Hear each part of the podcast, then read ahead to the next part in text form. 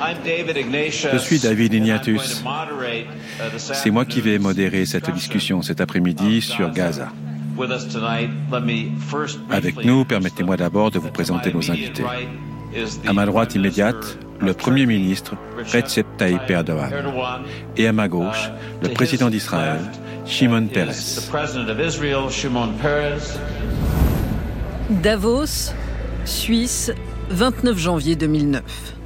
Ce soir-là, sur la scène de l'ordinaire très feutré et très élitiste Forum économique mondial, un débat, la guerre à Gaza. Sur scène, le président israélien Shimon Peres. Il vient de conclure un très long plaidoyer pour défendre l'offensive israélienne sur Gaza qui a fait plus d'un millier de victimes côté palestinien. Il s'adresse à son voisin, le Premier ministre turc, Recep Tayyip Erdogan. Et voilà Meshal, le chef du Hamas, qui arrive et qui dit Israël a réagi trop violemment. Mais à quoi il s'attendait? Je comprends pas. Que ferait n'importe quel pays? Vous, vous feriez quoi si on tirait sur Istanbul chaque nuit 10 roquettes ou 100 roquettes?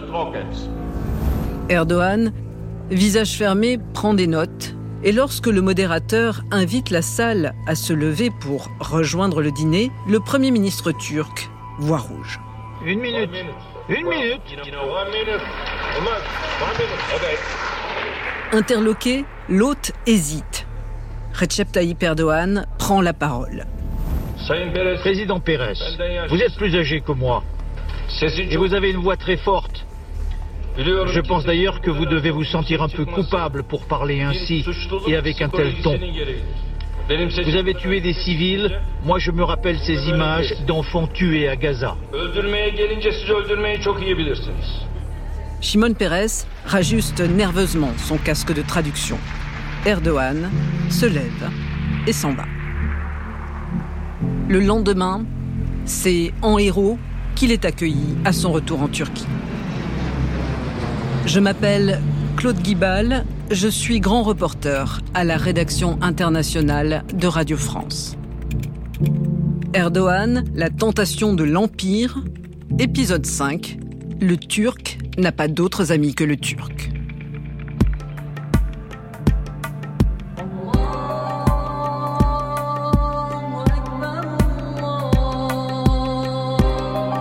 Türk milletiyle değil ama bizim diyor Erdoğan'la sıkıntımız var. Tayyip Erdogan n'est pas un démocrate de cœur. C'est un grand homme politique, grand homme d'État, c'est évident. Le Turc n'a pas d'autres amis que le Turc. C'est un dicton populaire. On l'apprend en Turquie dès le plus jeune âge. Il trouve son origine dans la signature, en 1920, au lendemain de la Première Guerre mondiale, du traité de Sèvres qui consacre le démantèlement de l'Empire ottoman par les puissances européennes. Il établit un Kurdistan indépendant et donne aussi à l'Arménie un territoire plus grand encore que ses frontières actuelles. La puissance de l'Empire, qui rayonnait jusqu'en Europe et dans le nord de l'Afrique, n'est plus. C'est Mustafa Kemal Atatürk qui va renégocier un nouveau traité, le traité de Lausanne, en 1923, à l'issue de la guerre d'indépendance. Malgré tout, plus d'un siècle plus tard, le traité de Sèvres reste un traumatisme pour les Turcs. En premier lieu, pour Recep Tayyip Erdogan. Erdogan et le reste du monde, impossible évidemment de faire le catalogue dans le détail de 20 ans de relations internationales. Mais un schéma, lui, s'impose. Une politique faite de pragmatisme, d'opportunisme, de provocation et de rapport de force. Dans un seul but, préserver les frontières de la Turquie et lui rendre l'influence et le rayonnement qu'elle avait dans le passé au temps de l'Empire ottoman.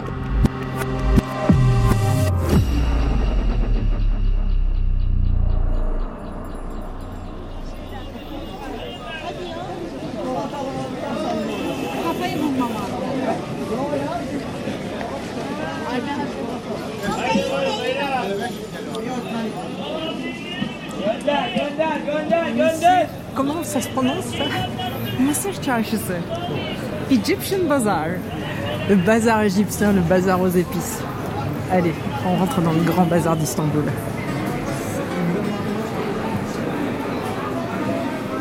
Alors là, Ça déborde d'or dans les vitrines,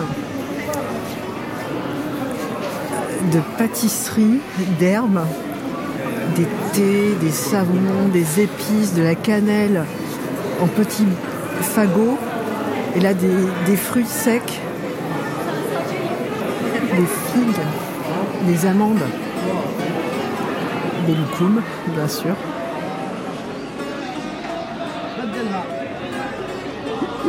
Le Grand Bazar, au cœur d'Istanbul, ville trait d'union entre l'Orient et l'Occident, les deux rives du détroit du Bosphore, l'une en Asie, l'autre en Europe, cette Europe avec laquelle la Turquie entretient depuis des siècles des rapports si compliqués. Lors de sa prise de pouvoir en 1996, Nekmetin Erbakan, l'ancien Premier ministre islamiste et père politique d'Erdogan, affichait la couleur. Pour le moment, ce n'est pas une bonne idée d'entrer dans l'Union européenne. Et d'ailleurs, l'Europe ne veut pas de nous avant 2010. La Turquie, avec sa culture, son histoire, fait partie intégrante du monde musulman. C'est la raison pour laquelle nous préférons fonder une union islamique avec les autres pays musulmans. Une position dont Recep Tayyip Erdogan va prendre le contre-pied quand il va chercher à conquérir le pouvoir une poignée d'années plus tard. Le politologue et éditeur turc Ahmet İnsel me l'avait expliqué. Tayyip Erdogan va sentir qu'en 2000, 2001, que la société turque, à l'époque, 60-70% de la société turque, y compris dans le mouvement islamiste, désire l'adhésion de la Turquie à l'Union européenne. Donc il sent ça et d'une manière extraordinaire, il va prendre le drapeau de l'adhésion de la Turquie à l'Union. Il va devenir le leader de l'adhésion de la Turquie à l'Union européenne et donc du coup réunir derrière lui euh, une partie de plus en plus importante euh, de la classe moyenne. Dans l'épisode précédent, souvenez-vous, nous avons évoqué cette stratégie politique. Après le terrible tremblement de terre de 1999 à Izmit et la non moins terrible crise économique qui a suivi, il y a, avec l'Europe, la promesse de nouveaux marchés économiques. Mais Recep Tayyip Erdogan, c'est aussi qu'une adhésion de la Turquie à l'Union européenne est aussi la meilleure façon de dégager sa rivale, l'armée, du pouvoir. Un pays membre ne peut pas être dirigé par les militaires. Un pays membre doit aussi respecter les libertés individuelles, à commencer par les libertés religieuses. Et dans la Turquie laïciste, héritée d'Atatürk, l'argument fait mouche auprès des musulmans ouvertement conservateurs et pratiquants victimes de discrimination. Il y a des élections euh, anticipées en 2002 il est toujours dans l'interdiction euh, inéligibilité. Abdullah Gül, du coup, devient Premier ministre. Tayyip Erdogan arrive au pouvoir au mois de mars 2003.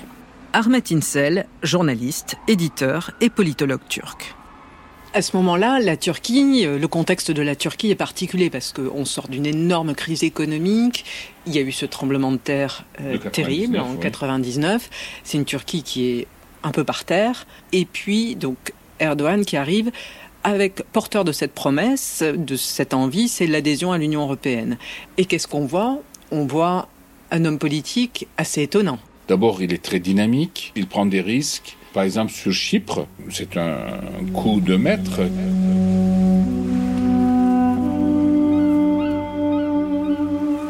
Chypre. Pour bien comprendre ce qui se joue avec ce référendum en 2004 pour Erdogan, la Turquie et l'Europe, il faut s'arrêter un instant. L'île est divisée depuis 1974 entre chypriotes grecs et chypriotes turcs. Seule la partie grecque était reconnue par l'Union européenne. Un plan de réunification proposé par l'ONU devait permettre l'adhésion de l'intégralité de l'île à l'Union en cas de réunification. Jusque-là, la Turquie s'opposait à des résolutions euh, sur la question chypriote et, Tayyip Erdogan a imposé aux militaires et aux milieux nationalistes l'acceptation du plan euh, préparé par le secrétaire général de l'ONU à l'époque, Kofi Annan, qui créait une fédération. Du côté de Erdogan, c'était un coup euh, important parce que c'était, il y avait des résistances importantes dans le milieu militaire, dans les milieux nationalistes. Son allié d'aujourd'hui, euh, à l'époque, il l'injuriait en disant il est, c'est un traître à la nation, etc. La Turquie a changé totalement de position et a soutenu ce plan et a fait en sorte que lors du référendum, la partie chypriote turque euh, a voté euh, pour plus de 70% oui au plan Annan. Ce qui a échoué, c'est la partie grecque euh, chypriote qui a refusé le plan Annan et qui a créé du coup un blocage, le premier blocage dans l'adhésion de la Turquie à l'Union européenne. La partie grecque de Chypre, qui a pourtant rejeté le plan Annan, entre seule dans l'Europe. Pour Erdogan, qui a joué le jeu de l'ONU qui a engagé la Turquie dans les réformes exigées par l'Union européenne, Erdogan qui a joué contre son camp, c'est un coup dur. Et pour l'ensemble des Turcs aussi. Et ça m'a rappelé la colère et l'amertume de certains que j'avais rencontrés en 2017 dans un meeting d'Erdogan auquel j'avais assisté au moment du référendum constitutionnel. En fait, j'ai pas envie d'entrer dans l'Union Européenne, vous comprenez? J'en ai vraiment pas envie.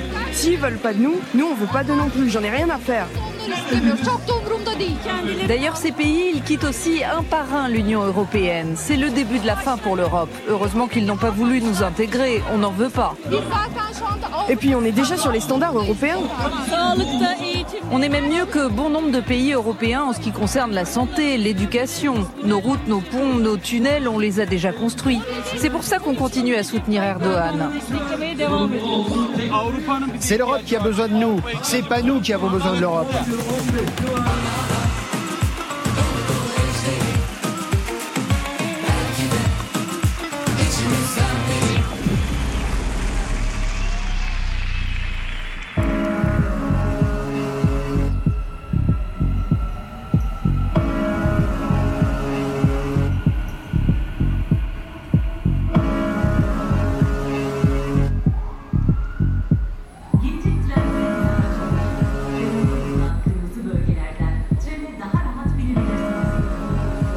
Analyser ce qui s'était joué avec l'Union européenne, avec Chypre, je me suis mise en route vers l'université Kadirash, dans la Corne d'Or. C'est là où travaille Soli Ozel, maître de conférences en sciences politiques.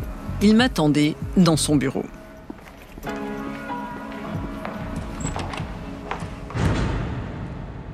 Cyprus. I really don't think the European Union treated the issue fairly. Chypre, je, ne pense pas que les Européens étaient ça de façon juste. C'était une grosse déception et c'était, je pense, assez malhonnête. Si l'Union européenne avait été loyale, peut-être que ce processus aurait pu aboutir, mais elle ne l'a pas été. I don't mean to clean the slate for our rulers, but the Europeans il ne s'agit pas de rejeter la faute sur les Européens et de dédouaner nos dirigeants, mais les Européens, avec leur approche hypocrite de la Turquie, leur façon de gérer Chypre et leur manque total de réflexion stratégique, ont contribué à renforcer les préjugés islamistes et à se couper d'une population qui était extraordinairement enthousiaste à l'égard de l'Europe. Au fil du temps, les deux parties se sont éloignées l'une de l'autre. Uh, et comme la Turquie s'est refermée et est devenue plus autoritaire, même ceux qui étaient en faveur de bien meilleures relations avec la Turquie ou avoir la Turquie comme membre de l'Union européenne sont sortis du jeu. Les choses se sont compliquées entre 2005 et 2009 pour des raisons de politique intérieure et extérieure. Et en 2008, Erdogan est parvenu à une conclusion, les Européens ne joueront jamais franc jeu avec moi.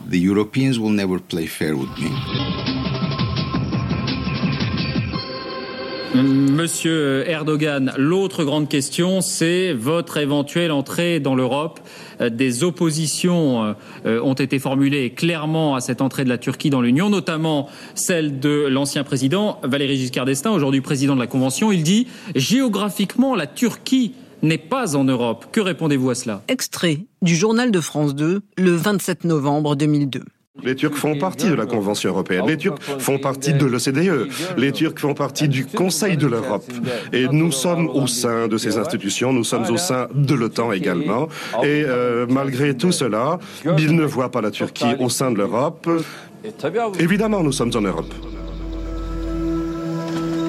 À Istanbul, assise dans le grand bureau de Soli Özel, avec ses murs tapissés de livres, je me demandais quelles étaient au fond les relations qu'Erdogan entretenait aujourd'hui avec les Européens. Erdogan doesn't take them seriously, quite frankly. Erdogan ne les prend pas au sérieux, très franchement. Il cède à ses menaces et les rapports entre la Turquie et l'Union européenne sont réduits à une relation purement transactionnelle, pleine de ressentiments. Pas avec tous les pays, ceci dit. Les relations de la Turquie avec les pays d'Europe de l'Est sont très bonnes. Je veux dire, Orban et Erdogan s'entendent comme la roue en foire. Parce que les Européens de l'Est et les Européens de l'Ouest ont aussi des intérêts très différents. On peut le voir avec la guerre en Ukraine. La Turquie poursuit donc ses relations bilatérales.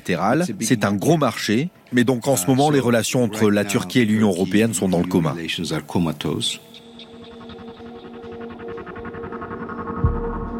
Pendant la première décennie de pouvoir de Recep Tayyip Erdogan, la politique étrangère de la Turquie a en fait été guidée par deux axes. L'adhésion à l'Union européenne et la politique du zéro problème avec les voisins. La Turquie cherche à améliorer au maximum ses relations avec tout le monde, à commencer par les pays de son environnement proche.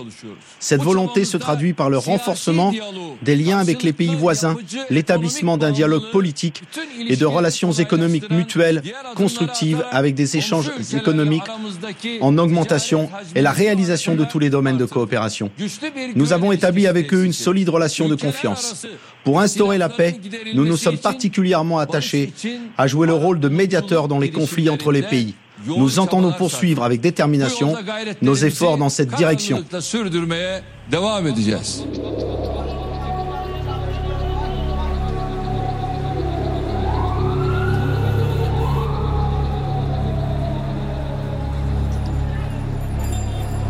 En écoutant Soliozel, je me suis demandé si au fond ce n'était pas la désillusion européenne qui avait poussé Erdogan, le pragmatique, à adopter cette stratégie de profondeur stratégique, pensée par son ministre des Affaires étrangères, Ahmed Davutoglu. Jusqu'alors, la priorité internationale de la Turquie, c'était l'Europe, au détriment de ses voisins et du monde arabe, ce qui était pourtant sa zone d'influence à l'époque de l'Empire ottoman. Alors, l'Europe ne veut pas de nous?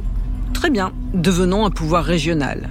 La recherche, toujours, de la puissance. Ce néo-ottomanisme, c'est comme ça que les chercheurs l'appellent, j'ai demandé au politologue Ahmet Insel jusqu'à quel point c'était pour Erdogan une tentation de l'empire. Tentation d'empire peut-être symbolique. Euh, je pense qu'il est conscient que la Turquie ne peut pas élargir ses frontières au-delà. Mais c'est plutôt euh, cette volonté de devenir une euh, puissance euh, régionale et, donc d'être présent là où il peut.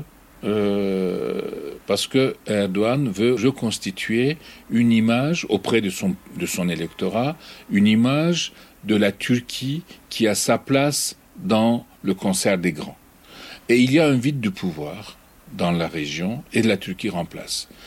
Là-dessus, je dirais, même si c'était pas Erdogan et si c'était un euh, président euh, centriste de droite libérale ou de centre gauche, sur l'Afrique, sur euh, la Libye, sur le partage des zones économiques en Méditerranée, etc., la politique ne sera pas très très différente. Il y a une dynamique nationaliste de grandeur en Turquie la volonté de se prendre sa place, comme ils disent, dans la table des grands. Tayyip Erdogan est très fier que la Turquie fait, partie des G20. Euh, il se donne comme objectif, c'est irréalisable, de devenir dans dix ans le dixième le plus grand pays économiquement du monde. Euh, et militairement, évidemment, euh, depuis 1974, depuis que la Turquie, l'armée turque a envoyé le, le nord de Chypre, et il y a eu donc des embargos sur les armes à livrer en Turquie pendant des années, la Turquie développe une industrie d'armement autonome. Industrie d'armement, avec euh, notamment ces drones vendus aujourd'hui partout, en Afrique, en Somalie, en Ukraine. Industrie culturelle aussi. Avec Erdogan, en quelques années, la Turquie s'est mise à inonder le monde arabo-musulman de séries télé, notamment celles produites pour Ramadan, regardées avec avidité chaque soir dans tous les foyers musulmans pendant ce mois de fête. La Turquie concurrençant l'Égypte, le phare jusqu'alors incontesté du soft power arabo-islamique.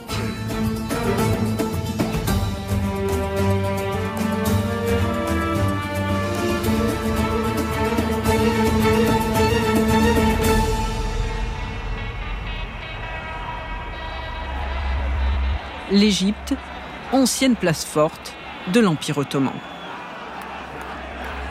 Quand elle s'est soulevée en janvier 2011, quelques semaines après la chute de Ben Ali en Tunisie, Erdogan y a vu la possibilité d'un aboutissement, m'avait expliqué Berkessen, le professeur de sciences politiques de l'université Sabanji. After uh, protests began during the Arab Spring, and of course many of these protesters were conservative uh, Muslims who were challenging. Au début des manifestations du printemps arabe, il faut se souvenir que beaucoup de ces uh, manifestants étaient des musulmans conservateurs qui défiaient des dirigeants laïcs et autoritaires. Je pense qu'il y a eu un espoir parmi les dirigeants de l'AKP, notamment Erdogan, que cela pourrait être un développement majeur au Moyen-Orient, que l'AKP, en soutenant ces protestations, pourrait ouvrir la voie à de nouveaux régimes dans les pays du Moyen-Orient. Les nouveaux dirigeants politiques musulmans auraient considéré l'AKP comme un grand frère. Cela aurait permis d'étendre vraiment l'influence politique de la Turquie dans la région. Et donc, après 2011, la politique étrangère turque a pris position de façon affirmée du côté des manifestants, tant qu'ils étaient sunnites. Par exemple, Bahreïn, où c'était des chiites qui défiaient une monarchie sunnite. Je pense qu'il y avait là un facteur très confessionnel et pas très démocratique. Quand ces printemps ont commencé à échouer, comme en Égypte, après la reprise en main par l'armée en 2013, ou en Syrie, on a vu que les Occidentaux n'étaient plus disposés à soutenir les objectifs d'Erdogan dans la région. L'Arabie saoudite et les Émirats arabes unis se sont retirés aussi. C'est à ce moment-là que ça s'est écroulé. Ces révoltes arabes, je les ai couvertes sur le terrain. Je me souviens très bien de l'admiration des frères musulmans égyptiens que j'avais rencontrés une nuit sur la place Tahrir et qui cherchaient à rassurer en expliquant que l'Égypte du futur, pour eux, s'ils arrivaient au pouvoir, ce serait comme la Turquie d'Erdogan, pas l'Afghanistan des talibans. Les frères musulmans qu'il avait accueillis comme une rockstar lors de sa visite triomphale quelques mois après la chute de Moubarak. Dans la foulée de l'Égypte, la Libye se soulève, puis la Syrie en mars 2011. À chaque fois, une forte composante islamiste dans les rébellions. En Syrie, pays frontalier, Erdogan se met alors à soutenir les rebelles sunnites contre Bachar al-Assad, soutenu par l'Iran chiite. Un soutien qui va bien au-delà des mots. Et la preuve de ce soutien, c'est Jan Lundar qui l'a apporté. Vous savez, ce journaliste traqué par Erdogan, que je suis allé voir dans son exil à Berlin au tout début de ce podcast. Nundar, dont la Turquie a mis le nom en haut de sa liste de recherche de soutien aux terroristes.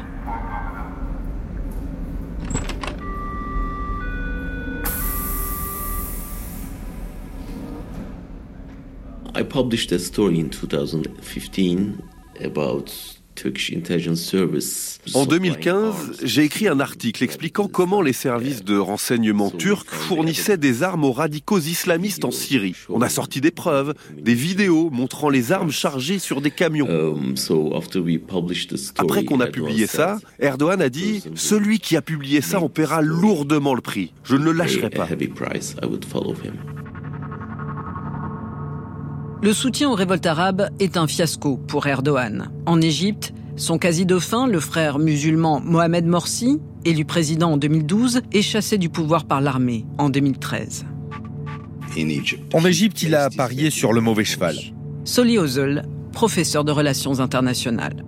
2013, of course, is an interesting year because in 2013 2013 est une année intéressante car cette année-là, il est reçu à la Maison Blanche. On a su plus tard que ça avait été très tendu. Obama l'a accusé de soutenir les djihadistes. Il est revenu et 12 jours plus tard, après son retour des États-Unis, en Turquie, la révolte de Gezi explose. 80 out of 81 of Turkey's provinces 80 des 81 provinces turques rejoignent le mouvement. Je suis persuadé qu'il s'est dit, OK, les États-Unis ne sont pas contents de moi, ils essaient de déstabiliser mon gouvernement. Puis deux semaines plus tard, Morsi est évincé par l'armée égyptienne. Je suis certain qu'il était inquiet.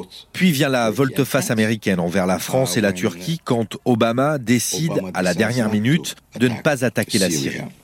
And finally, uh, et pour finir, en décembre de cette année-là, des partisans de son rival et ennemi, le prédicateur Fethullah Gulen, qui contrôlait le système judiciaire et la police, sortent des dossiers de corruption accablants, comme rarement on en a vu dans la justice turque.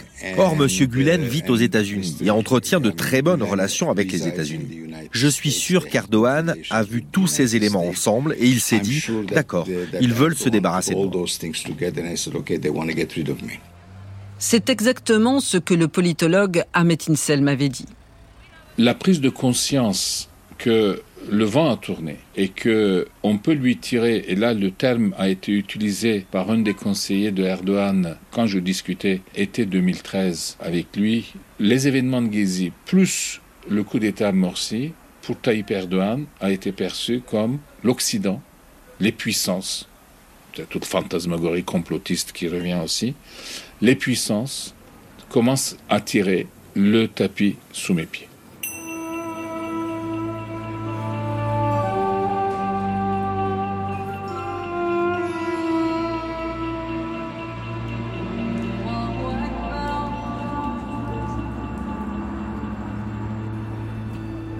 Pour Erdogan, la chute de Morsi en Égypte est violente. Les conséquences de son engagement en Syrie aussi. Berkessen, le professeur de sciences politiques, en avait fait le constat.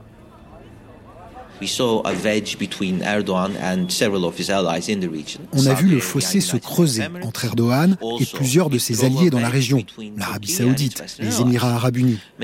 Cela a également creusé un fossé entre la Turquie et ses alliés occidentaux, des pays occidentaux qui étaient, je pense, d'accord avec le fait que la Turquie joue un rôle actif dans la guerre civile syrienne, dans l'espoir que cela se traduise par la chute de Bachar el-Assad. Ils se sont éloignés quand il est devenu clair que ça ne serait pas le cas, et qu'à l'inverse, ça allait entraîner la Russie et l'Iran dans la guerre civile, mais aussi que ça allait renforcer les forces islamistes très radicales que la Turquie ne pourrait alors pas contrôler, et qui finiraient par devenir une menace à l'Ouest.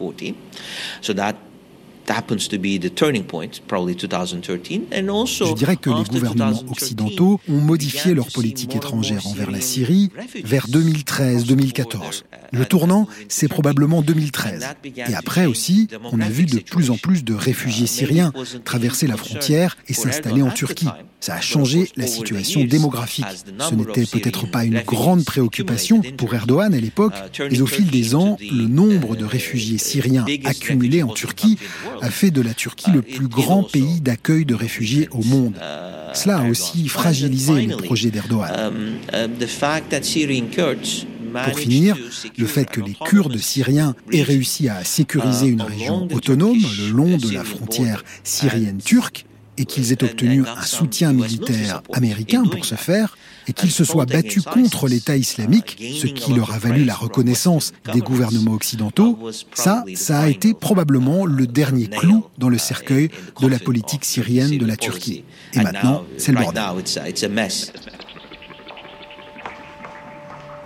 Berkessen avait fini sa démonstration en me regardant d'un air consterné et impuissant.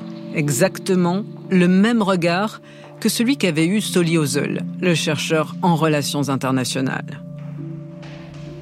The uh, illusions of the or the adolescent dreams Les illusions, les rêveries adolescentes sur les révoltes arabes ont coûté très cher à la Turquie.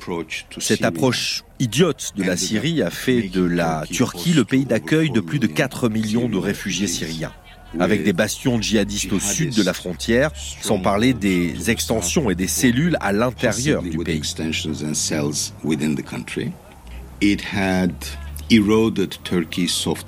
Cela a abîmé le pouvoir d'influence de la Turquie dans la région. L'idée de devenir le leader du Moyen-Orient sunnite, ambition qu'elle a finalement perdue au profit de l'Arabie saoudite, a considérablement fragilisé la Turquie, l'a isolée diplomatiquement et fragilisé politiquement.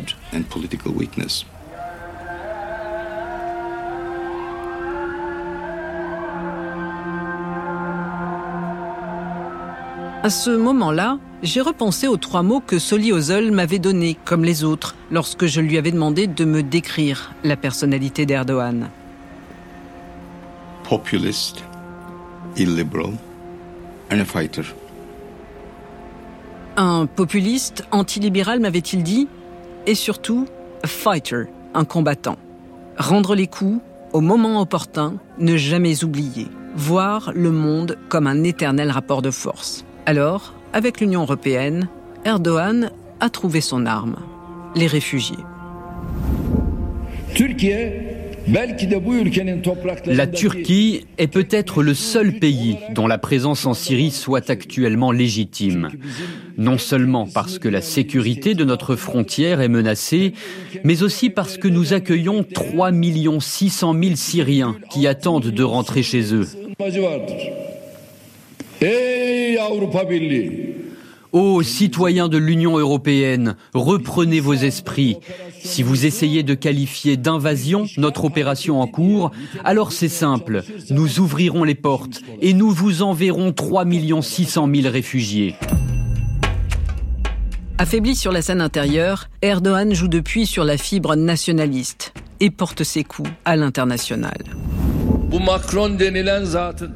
Quel est le problème de cet individu nommé Macron avec l'islam et avec les musulmans Macron a besoin de se faire soigner mentalement. Que peut-on dire d'autre à un chef d'État qui traite des millions de membres de communautés religieuses différentes de cette manière? On le voit, Erdogan, l'ancien joueur de foot de Kassim Pacha, pratique le tacle géopolitique de haut niveau. En 2017, il s'attaque à Angela Merkel, la chancelière allemande, qui, devant les atteintes aux droits de l'homme en Turquie, vient de réclamer l'arrêt des négociations d'adhésion à l'Union européenne. Nous avons fait des comparaisons avec le nazisme et ça vous offusque. Mais ce que vous avez fait et ce que vous faites est puisé dans le nazisme. Je ne dis pas vous êtes des nazis, vous êtes des fascistes. J'explique la situation. C'est du nazisme, c'est du fascisme, c'est ce que vous faites. Erdogan ose tout. Il ne semble craindre personne. Soli Ozel, le professeur de relations internationales de l'université Kadiras, m'avait expliqué que c'était un des piliers de sa popularité. Il est vu comme quelqu'un qui a tenu tête aux Occidentaux en disant qu'il ne gobait pas les salades des Européens. Un chauffeur de taxi en Jordanie m'a demandé un jour si je connaissais Recep Tayyip Erdogan. Bah à l'époque, j'ai dit euh, c'est notre premier ministre. Il me dit transmettez-lui simplement mes salutations. J'ai dit OK, mais dites-moi pourquoi. Il me dit parce que ce n'est pas comme les mecs de chez nous. Ce qu'il voulait dire fondamentalement, c'est lui, il a des tripes, il ne se laisse pas avoir par les conneries des étrangers et nous, on aime ça. C'était le moment où il venait d'intimider Shimon Peres à Davos. Vous savez, avec ce fameux truc, une minute, une minute, et qu'après, il s'était juré de ne plus jamais mettre les pieds à Davos. Et chaque fois qu'Israël a attaqué Gaza, il leur a tenu tête et la Turquie a dégradé ses relations et tout ça.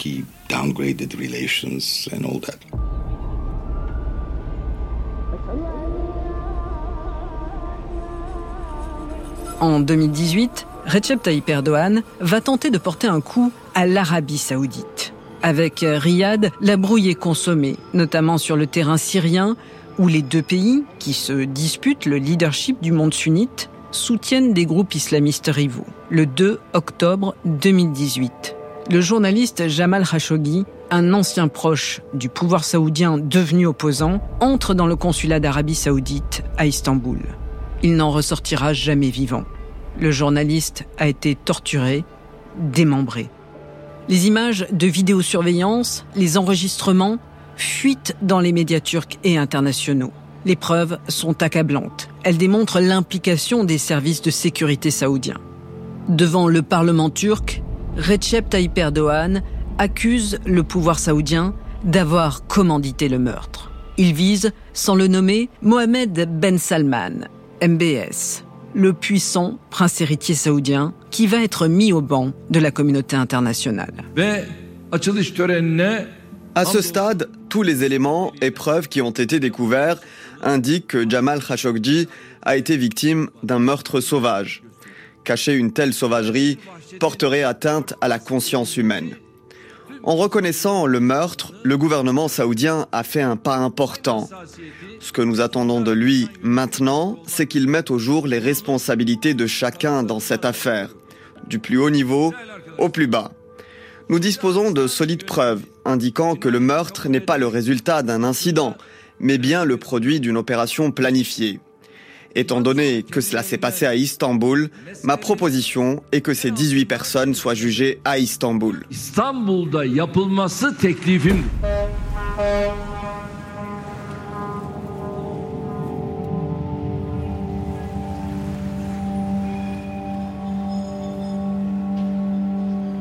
Avril 2022, quatre ans plus tard, Ankara enterre pourtant le procès en le renvoyant devant la justice saoudienne. Affaiblie économiquement, plombée par l'inflation, la Turquie a en effet désespérément besoin d'argent, et donc des capitaux saoudiens. Voilà, parce que là, on arrive sur le Bosphore. Tu veux qu'on court pour l'attraper?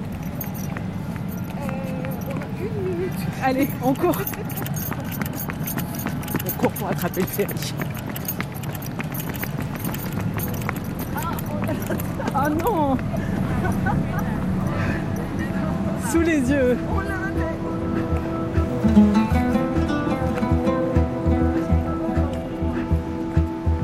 S'adapter aux circonstances. Je pensais à cela en remontant dans le ferry pour euh, retraverser le Bosphore. Recep Tayyip Erdogan, le caméléon, n'en était pas à un revirement de bord près. Avec les États-Unis, par exemple. Ancien allié depuis la guerre froide, la Turquie d'Erdogan, membre de l'OTAN, entretient avec les États-Unis des relations compliquées. Furieux que son allié américain refuse d'extrader en Turquie le prédicateur Fethullah Gulen, qu'Erdogan accuse d'être l'instigateur du putsch de 2016, le président turc remet régulièrement en question la présence des forces américaines sur la base d'Incirlik, avant-poste de l'OTAN, au sud du pays. Plaque tournante des opérations militaires américaines au Moyen-Orient et en Méditerranée orientale. À chaque fois que le Congrès américain bloque la vente de F-16 à la Turquie en raison d'atteintes aux droits de l'homme, à chaque fois que Washington exclut le pays du programme d'avions furtifs F-35 parce que Ankara a acheté des systèmes anti-aériens russes, Erdogan réplique en compliquant l'entrée de la Finlande et de la Suède dans l'OTAN ou en se posant en négociateur direct avec Poutine dans la guerre en Ukraine. Poutine, avec lequel Erdogan semble parler le même langage un rapport de force froid, cynique.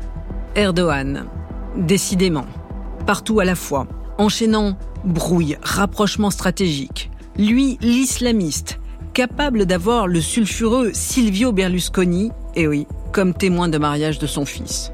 Déconcertant, totalement imprévisible. Lorsque j'étais allé à Berlin, on en avait parlé avec l'opposant Jan Dundar.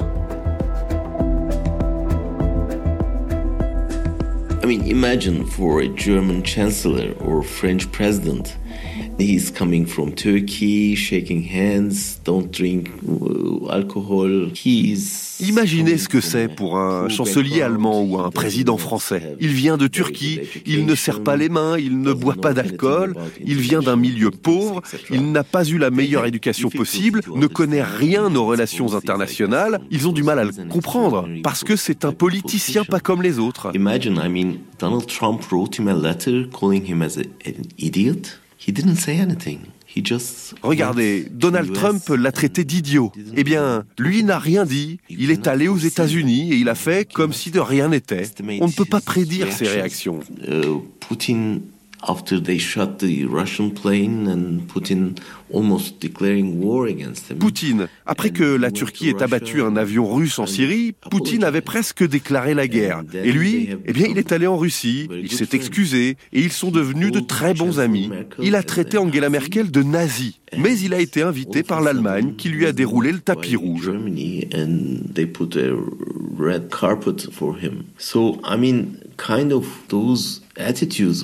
Ces attitudes des leaders internationaux l'ont rendu puissant. C'était un jeu gagnant-gagnant. Ils s'utilisent mutuellement. Les États-Unis l'ont utilisé pour la Syrie, l'Irak, l'Iran, la Russie l'a utilisé. Bref, tout le monde est content. So each part is happy. And this win-win game left no space for human rights. Ce jeu gagnant-gagnant ne laisse pas de place aux droits de l'homme, à l'état de droit, aux droits de la femme, à la laïcité. Erdogan tire avantage désormais de la crise en Ukraine. And Europe needs him for negotiations between Ukraine and Russia. L'Europe a besoin de lui pour négocier entre l'Ukraine et la Russie et détourne le regard quand il s'agit des droits de l'homme. Elle est prête à sacrifier ses valeurs pour ses intérêts et personne ne parle plus de la dictature Erdogan désormais.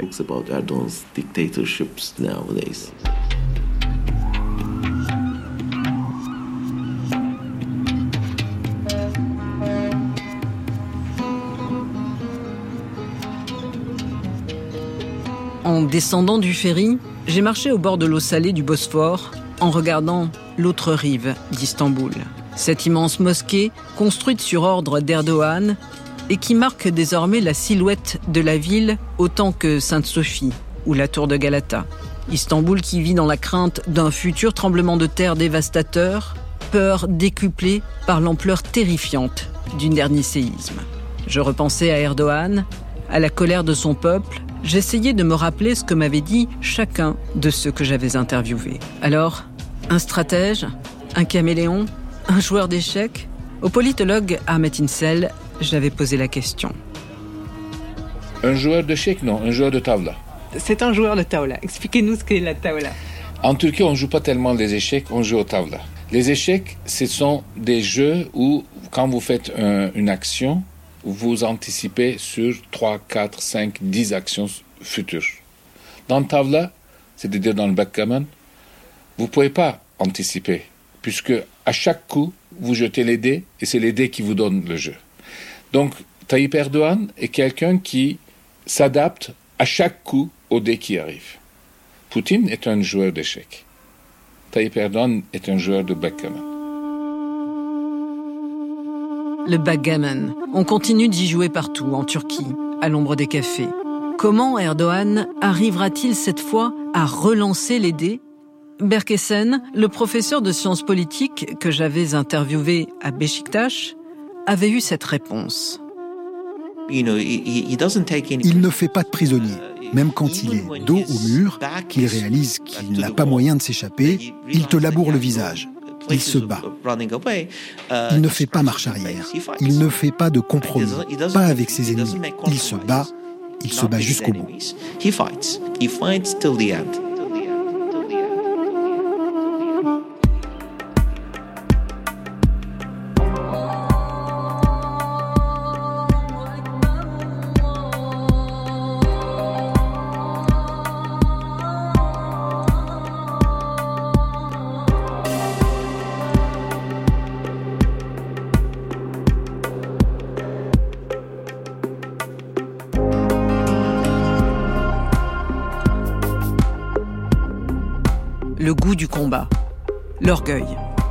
L'incapacité à raccrocher.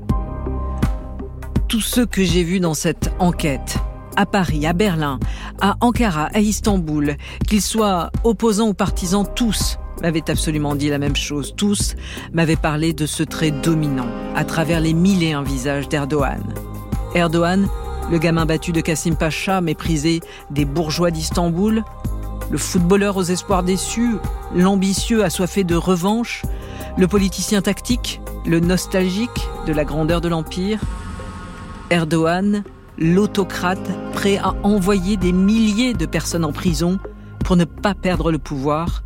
Erdogan, prêt à tout pour être celui qui reste au-delà d'Atatürk dans l'histoire de la Turquie à n'importe quel prix.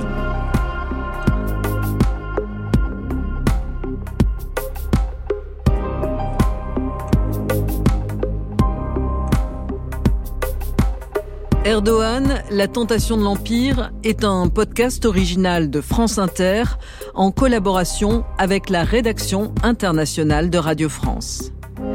Réalisation Fabrice Lègle, documentation Emmanuel Fournier, prise de son Paola Collin, Marie Potier, Gilles Gaillard, Loïc Frapsos, Fabrice Desmas.